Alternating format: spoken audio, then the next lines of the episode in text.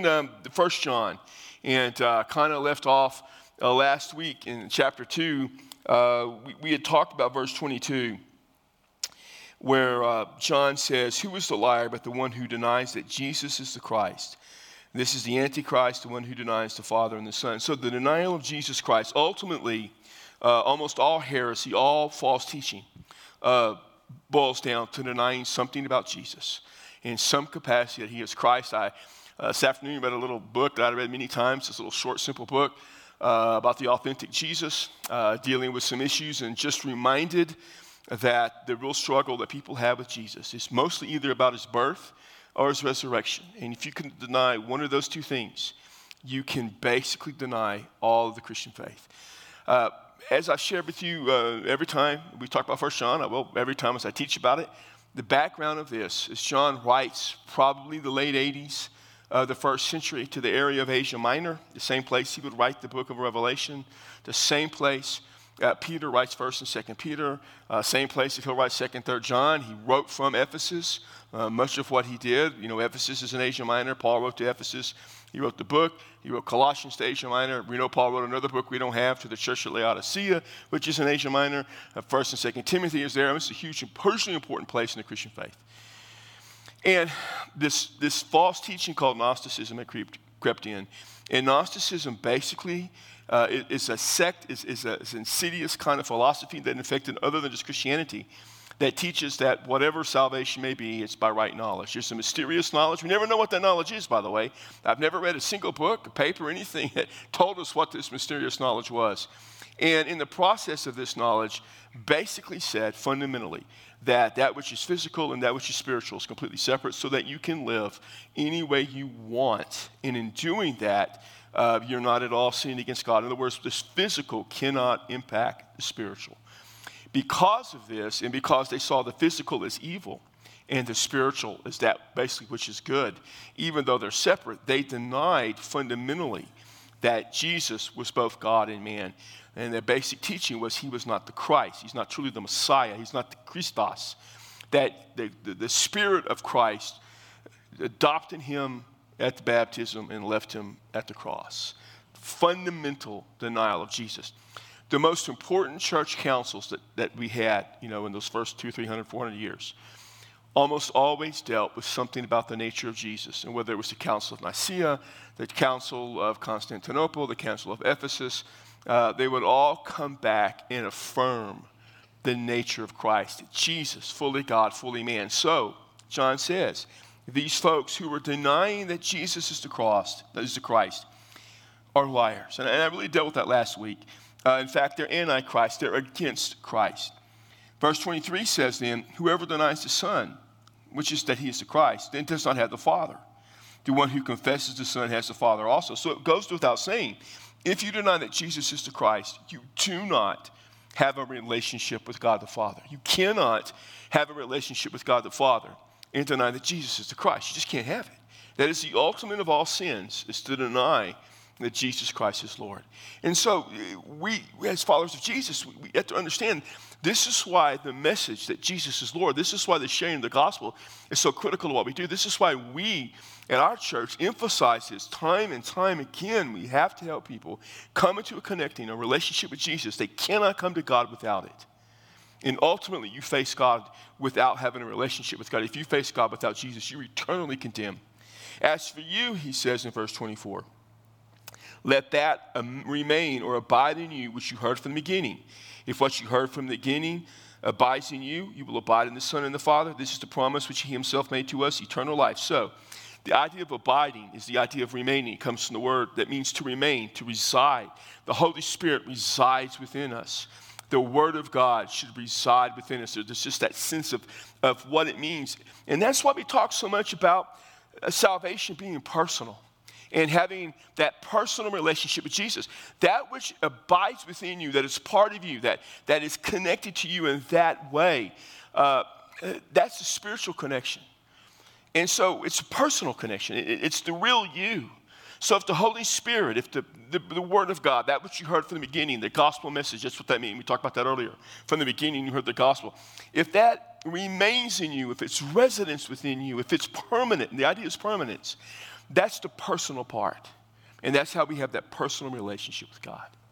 To not have the Spirit of God, to not have that gospel truth permanently embedded in your soul, is to be outside of relationship with God.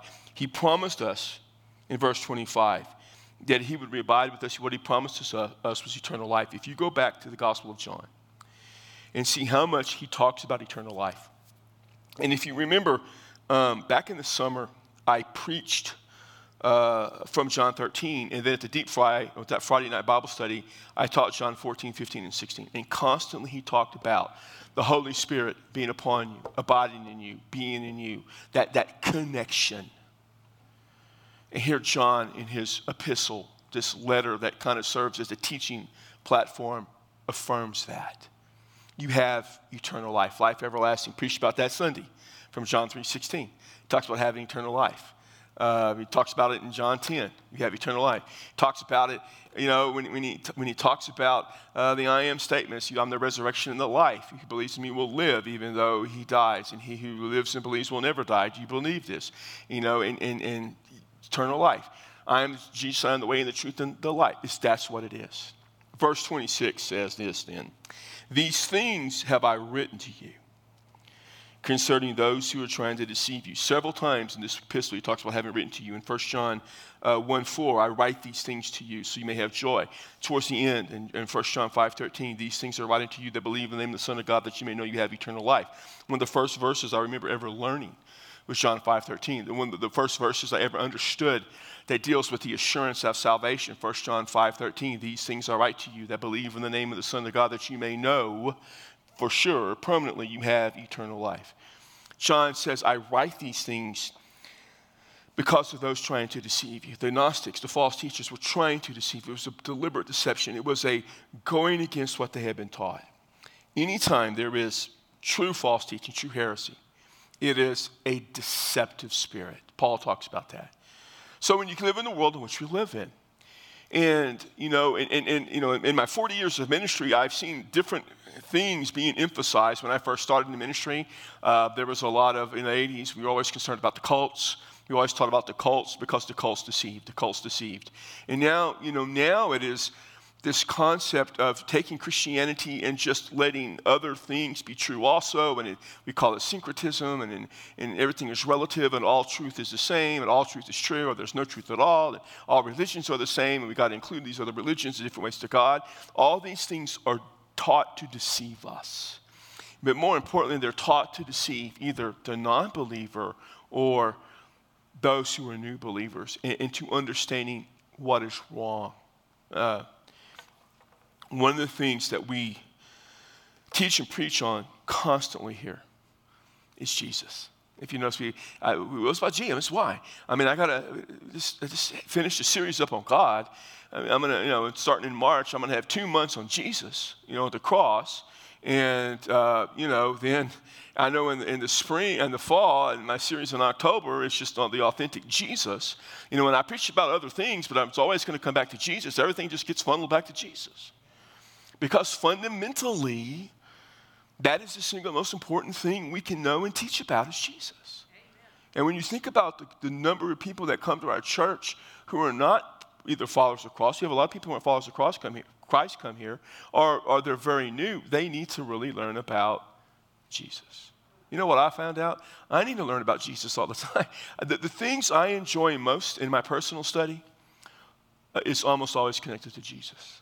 So much more. I, you know, I, to be honest, and I do a lot of study about a lot of things, you know, and the Old Testament, yeah, it's good. I like the history, but yeah, uh, you know, I just got to reading through Ecclesiastes. All right, it's whatever. That's boring. That's just depressing. And, uh, you know, and, and you know, I, I've always, everybody's concerned about the church. Okay, what's the doctrine of the church? You know, the doctrine of the church. You know, okay, I got it. But when, when I focus my learning and my study on Jesus, that's when I really grow, be honest with you. I didn't grow a whole lot in my lengthy study of uh, Isaiah uh, back of a few months ago. It's okay. Sorry. Ecclesiastes, you know, I did it because I need to read it every two or three years. Learned nothing. But when I read the gospel of Matthew every time. It sucks me in. As I prepare for the deep fry uh, and keep reading Revelation over and over and constantly studying it over and over and over, it sucks me in because it's Jesus talking. It's just Jesus talking. It's all the almost the entire book of Revelations in red letters. It's Jesus you know, telling how he was dealing with something.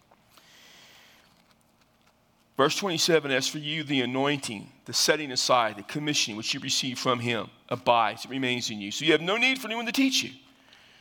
But as his anointing teaches you all things, and it is true and it's not a lie, just as it taught you, you abide in him. Now, when it says you don't need to be taught, he's not saying you don't need to be taught ever, but what he's saying is you have been taught the fundamental truths. They are coming back and they are trying to deceive you. You already have what you need inside. You accepted Christ. So everything that you need spins off what you already have, Jesus. You don't need anything in addition to Jesus. Now, little children, he says, and it's a beautiful term, teknia. This is, remember, John is old by now. He's older than all of y'all. And all but one of you. Figure it out. But no, he's older. He just, he's writing, he's been around Christianity the entire time. And he's just saying, listen to me. Um, when he appears, at his second coming. We may have confidence and not shrink away from him in shame at his coming. Listen, you know, as a follower of Jesus, you know, I'm ready, you know, I'm ready for it. It's coming. I'm in a hurry, but I'm ready for it. I don't, I don't want the idea of when he comes, you know, just kind of shrinking in shame because of something. That's what he's saying. If you get caught up in these false teachings, and when he comes, you're going to be so embarrassed you believe this garbage. You don't want to be you don't, you know, I don't want people to be caught up in some of these things. Some, I, well, I have people all the time come up to me with these crazy things they learn and they want to talk about. And I'm like, oh man, don't do that. I need to remember this first. You'd be ashamed to think that way, man. Then verse 29 kind of bleeds into chapter 3. If you know that he, that is Jesus, God, that is, righteous, Jesus, I'm sorry, is righteous, you know that everyone who practices righteousness is born of him. In other words, it's not that if you practice righteous, you will be born. It is those who were born of him, those who've been born again. The evidence is their right life. So here's the thing the way you live gives evidence to whether or not you're a person of faith, including what you teach.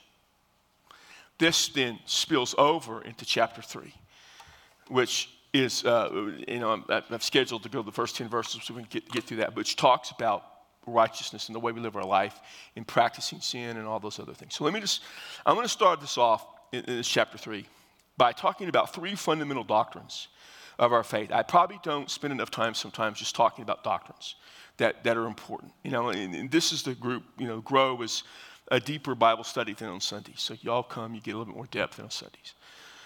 Uh, so the, the, three fundamental doctrines, there's more I'm going to talk about. I'm going to talk about um, regeneration, I want to talk about um, justification, and I want to talk about uh, sanctification. The, all, the, all the Asians. There's a few other Asians, but those. And they all go together. Regeneration is the term to be born again. It is, it is the idea of being regenerated. If you know, if you want to regenerate something, you want to get it going again. It comes from the word geneo, to be born, reborn. It, it is the idea of what happens at our salvation. We are born again. We have a new life in Christ. Okay? And, and, that life is in Christ. The Holy Spirit lives within us. Christ, you know, the Holy Spirit comes and dwells because we have been saved from our sin. We've been cleansed from our sin, forgiven for our sin, and we're a follower of Jesus. We've been regenerated. Justification is the new standing we have with God. It's a legal term, and, and, and it deals with righteousness. Justified righteousness comes from the same Greek word. And justification is the right standing we have with God.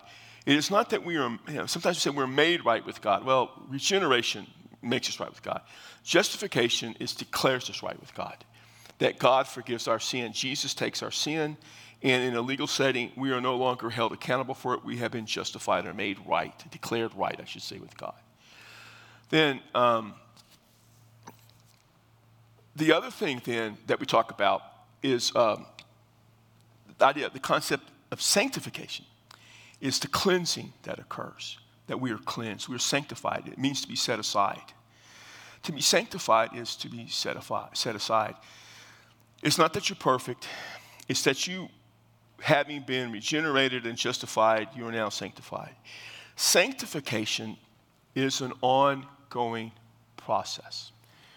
Regeneration and justification occur once. To be regenerated is ongoing. Now, all those things initially happen together at the moment of salvation. But the moment the grace of Christ comes upon you, and in that grace, He gives you faith that you accept Him, and you, conf- you repent and confess. All those things happen together. We, we, we, a lot of times people try to talk about which happens first. Humans worry about which happens first. From the standpoint of eternity, from God's standpoint, they happen together. We're regenerated, justified, and the sanctification process goes forth. We are now talking in the world of sanctification, how we live our life. What we're not talking about as we go forth into how we live in sinfulness and all that, or righteousness, is not whether we are justified or regenerated. It's this process of sanctification, how you live. And that's an important distinction. Make sure you understand this in light of the fact that Gnostics taught that you can live however you want and still be right with God. And John's going to say you can't because if you're right with God through Jesus, you will live on the whole a certain way. And one of the dangers they always faced was slipping back into a pagan world and a pagan lifestyle. Paul deals with that constantly, slipping back into paganism, slipping back into paganism. Um, all of that was there. In fact, as early, you know, as, as Acts 15 at the Jerusalem Council in, in 48, 49 AD, when James and Peter and, and, and Paul and, and, the other apostles all talked about you know, how the, the Gentiles become followers and James said, This is what I declare to you in, in, in you know, verse 19 of, 50, of Acts 15. He said, uh, Do not make it difficult. Do not make it difficult for the Gentiles to be saved. But then he said, in Gentiles, and basically what he said is this don't slip back into your pagan ways with adultery and eating things that have been offered to idols and the blood. Don't, don't go back to paganism. Because once you're a follower of Christ, you're going to live a different life. Now, here's what he says then in chapter 3 as we start to see. Verse 1 See how great a love the Father has bestowed on us, that we should be called children of God. I think we sang that, didn't we? Didn't we sing Good, Good Father? Right? Didn't it start off that way? See, I, I don't know if y'all planned that or you just got stone cold lucky. Yeah, okay, I'm going to go with the luck because I know you guys. And so, how great the love. Remember, we talked about God so loved us, and one of the last Sunday, and one of the virtues to Christian faith is the love of God, that we would be called children of God.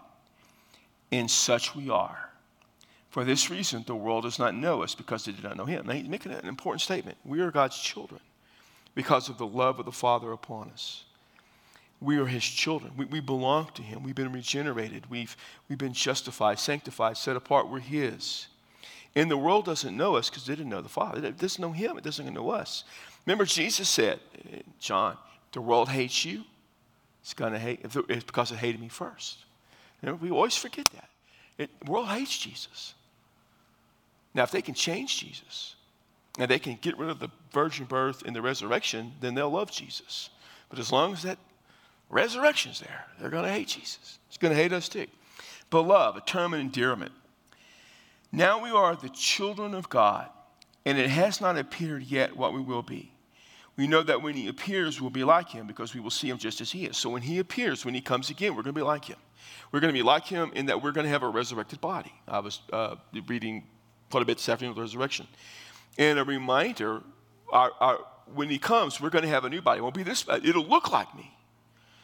I don't know. Uh, hopefully, I'm still younger version of me, you know, younger, skinny version of me with a lot more hair, and uh, you know, still the charming, uh, boyish good looks, but still have that. But it, will it'll be a true body. Just it'll be you know, metabolism of so much, it'll be different. It'll be a spiritual body, but we're going to be like him. That uh, the, the, the joy of eternal life is that we're going to have a resurrected body and we'll have it as it was always meant to be, without sin and imperfection. That's going to be cool. We're going to be like him. And then verse 3 says, And everyone who has his hope fixed on him purifies himself just as he is pure. So we are, we are purified ourselves. We are sanctified. We, we're purified because of Christ. We're fixed on him. We're, we're living that life, okay? We're going to be like him. We are like him. He abides with us. We're saved. We're different. Then verse 4, this is what becomes important. Everyone then who practices sin also practices lawlessness and sin is lawlessness. Let me put this in the context. It's not that everyone who sins, because we all sin. Previous chapter, reminds us we all sin. The key becomes the word practice. It comes from the word doing. It's written in the present tense, which means it's in sinning in the habitual way in light of the previous life. It, they living over, and the key is lawlessness. So, so understand, to John, who, who looked at Gnosticism with, as just a, a in, in, just the harshest of terms, as rightly so. Just as Paul looked at the false teachers in Galatians, we saw last, uh, last fall, and talked about it being a, net, the false teachers an anathema, condemned, in the same light. He saw Gnosticism. Listen, if you think the apostles were just lovey, touchy, feely guys, that it's all okay, no way. They loved sinful people. But you brought heresy into the church. They went after you like you had no idea what they were coming after. The Paul who persecuted Christians to the point of death was the Paul that when you brought heresy in, he wasn't going to get you to the point of death, but he was coming after you. John, man, John would come after false teachers with everything he had. Peter was the same way. You know, we always say, well, hate the sin and love the sinner. Well, they hated the sin and, and the sinner when it came to false teaching. They couldn't stand them either. So, I mean, and say they didn't love them. But I'm telling you, false teaching can never be tolerated. It'll destroy you. And I can go to church after church that's been destroyed by false teaching. So here's what he says lawlessness he says it's not just any sin, it's lawlessness. And this is what the Gnostics taught. The Gnostics taught that you could live however you want. There's a technical term for that called antinomianism, which you don't care about, but I just gave it to you anyways because you can say, well, that preacher knows a lot of technical terms we don't care about. But it means against the law. We're not talking about Ten Commandments. And don't say, well, say, well, see what happens if you break that fourth commandment you're in trouble, which we all break every week. We break the fourth commandment because we don't worship on Sabbath, we worship on Sunday. Okay, and I've told you before, don't try to figure out how to baptize Sunday and make it the Sabbath. Not going to cut. That's not what you can't do that because then you can start changing everything. It's not that. It's not that you broke the, the, the, sixth commandment, you know, about murdering somebody. It's not that you broke any. That's not that.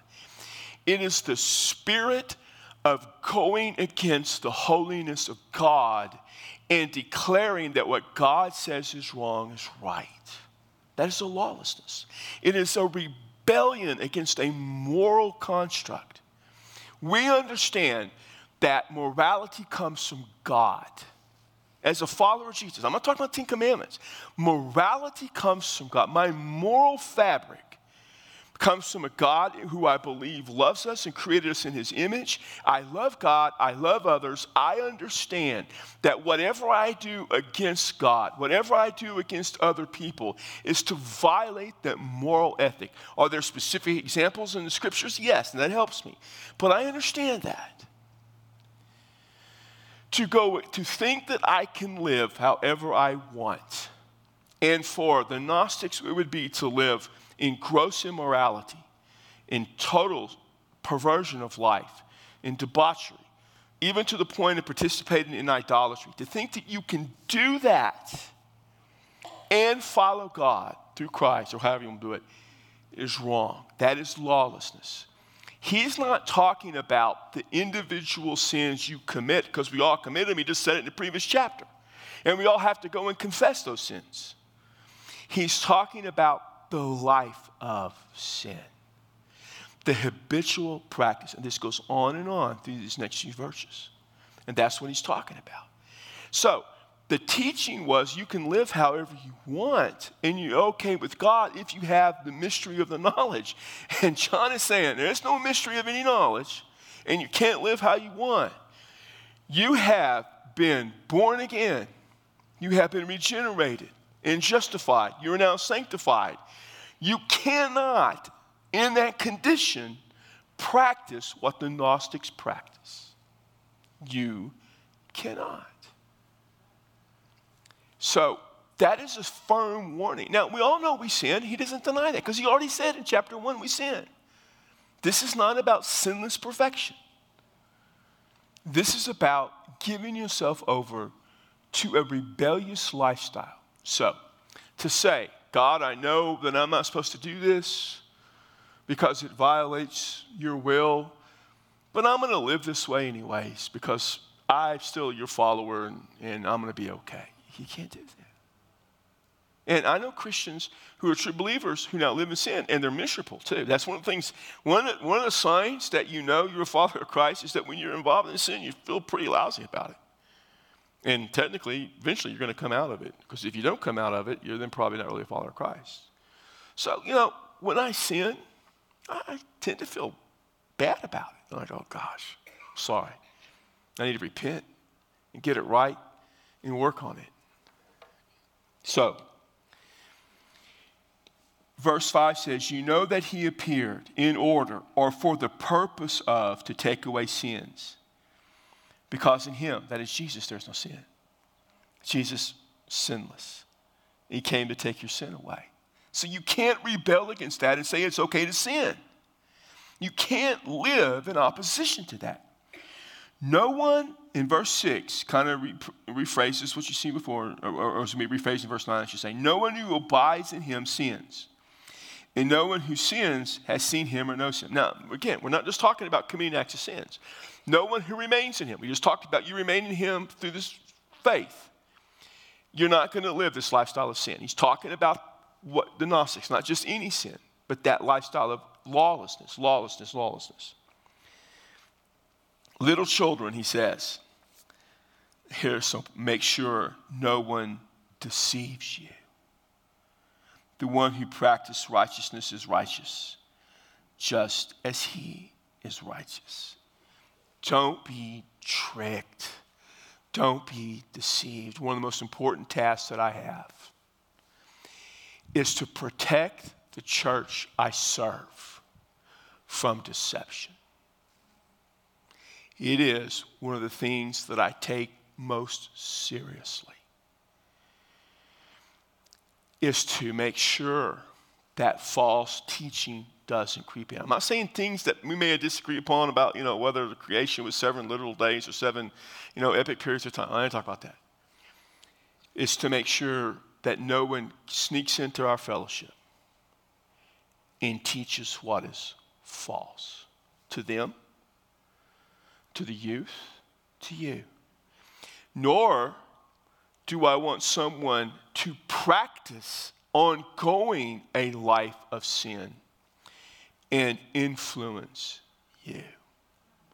So if I know that their life is lawless, or they claim some aspect that is lawless, I'm going to share the word to somebody. They need to stop teaching. Don't care. There's no ifs, ands, or buts about it. Now, I don't want them teaching our children, I don't want them teaching our youth, and I'm going to teach you. Because we can't let deception fall in. And, and all the pastors agree. They're all that way. They're all careful. It's not just me. It's not like they're all going crazy, letting heresy sneak in, and I got to say, hey, Joe, why are you letting people teach false things? It's not like that. Though you and I do need to talk about that one part. No, I'm just kidding. Uh, it's not like that. We all feel, we all know that. Because protecting followers and lost people from deception is my responsibility. It's that way because I know what it says in here. And we do that. And we're so careful about that. And sometimes things will be popular, and I'll, you know, remember when the book The Shack came out, and everybody's reading The Shack? My last church, all they all loved The Shack. And one day I got up and said, The Shack is full of heresy. It's false teaching and it's of the devil. Wow, no, Pastor, how can you say that? It's a bestseller. Yes, it is. Because it was. So one day I had to spend a few moments teaching them why the shack, all the things about the shack that was wrong. All I had to teach them one thing, that was enough. Now some of you are all uptight because you love the shack. You got the pop-up version. Okay? I got you. That's my job. It's my responsibility. Because here's what it says No one can deceive you. The one who practices righteousness is righteous. And verse 8 says, And the one who practices sin is of the devil. ah, gone that word devil, diabolo, the accuser. For notice this in verse 8 the devil has sinned from the beginning. Now, what the beginning of what? From the beginning of him being created, basically. And the devil has sinned. In other words, sin entered with the devil. He was the originator of sin. Who came up with sin? Did God come up with sin? No, the devil came up with sin. The devil made you do it, man. And my job is to help. is to help understand that. I think about that because I remember the song that came out in the 80s, Shut the Door, Keep Out the Devil. Y'all remember that song? Some of you old enough? Well, Park Hills, Debbie remembers, we had a group of old, they, I say old, they were probably my age now. They seemed old when you're 28 or 9. And these four older white ladies would sing that spiritual, shut the door, keep out the devil, stiff and straight laced, like without any emotion, any swaying. It was the worst thing you ever heard. And some knucklehead told them, That was really good. You ought to sing that again. And they must have sang it half a dozen times. And I was going to say, The devil's just laughing. He ain't shutting no door. You practice the lawlessness you have sided with the devil. The Son of God, gosh, it's great. Look at that, the end of verse 8. We're going to close with this verse. The Son of God appeared for this purpose to destroy the works of the devil. So, why in the world are we going to tolerate the works of the devil he came to destroy? And why are you going to follow that lifestyle, that teaching? Can't. Not if you're a follower of Jesus. Well, it's time for us to end, so y'all who have wanted kids can go get them. And uh, I'll see y'all one of these days.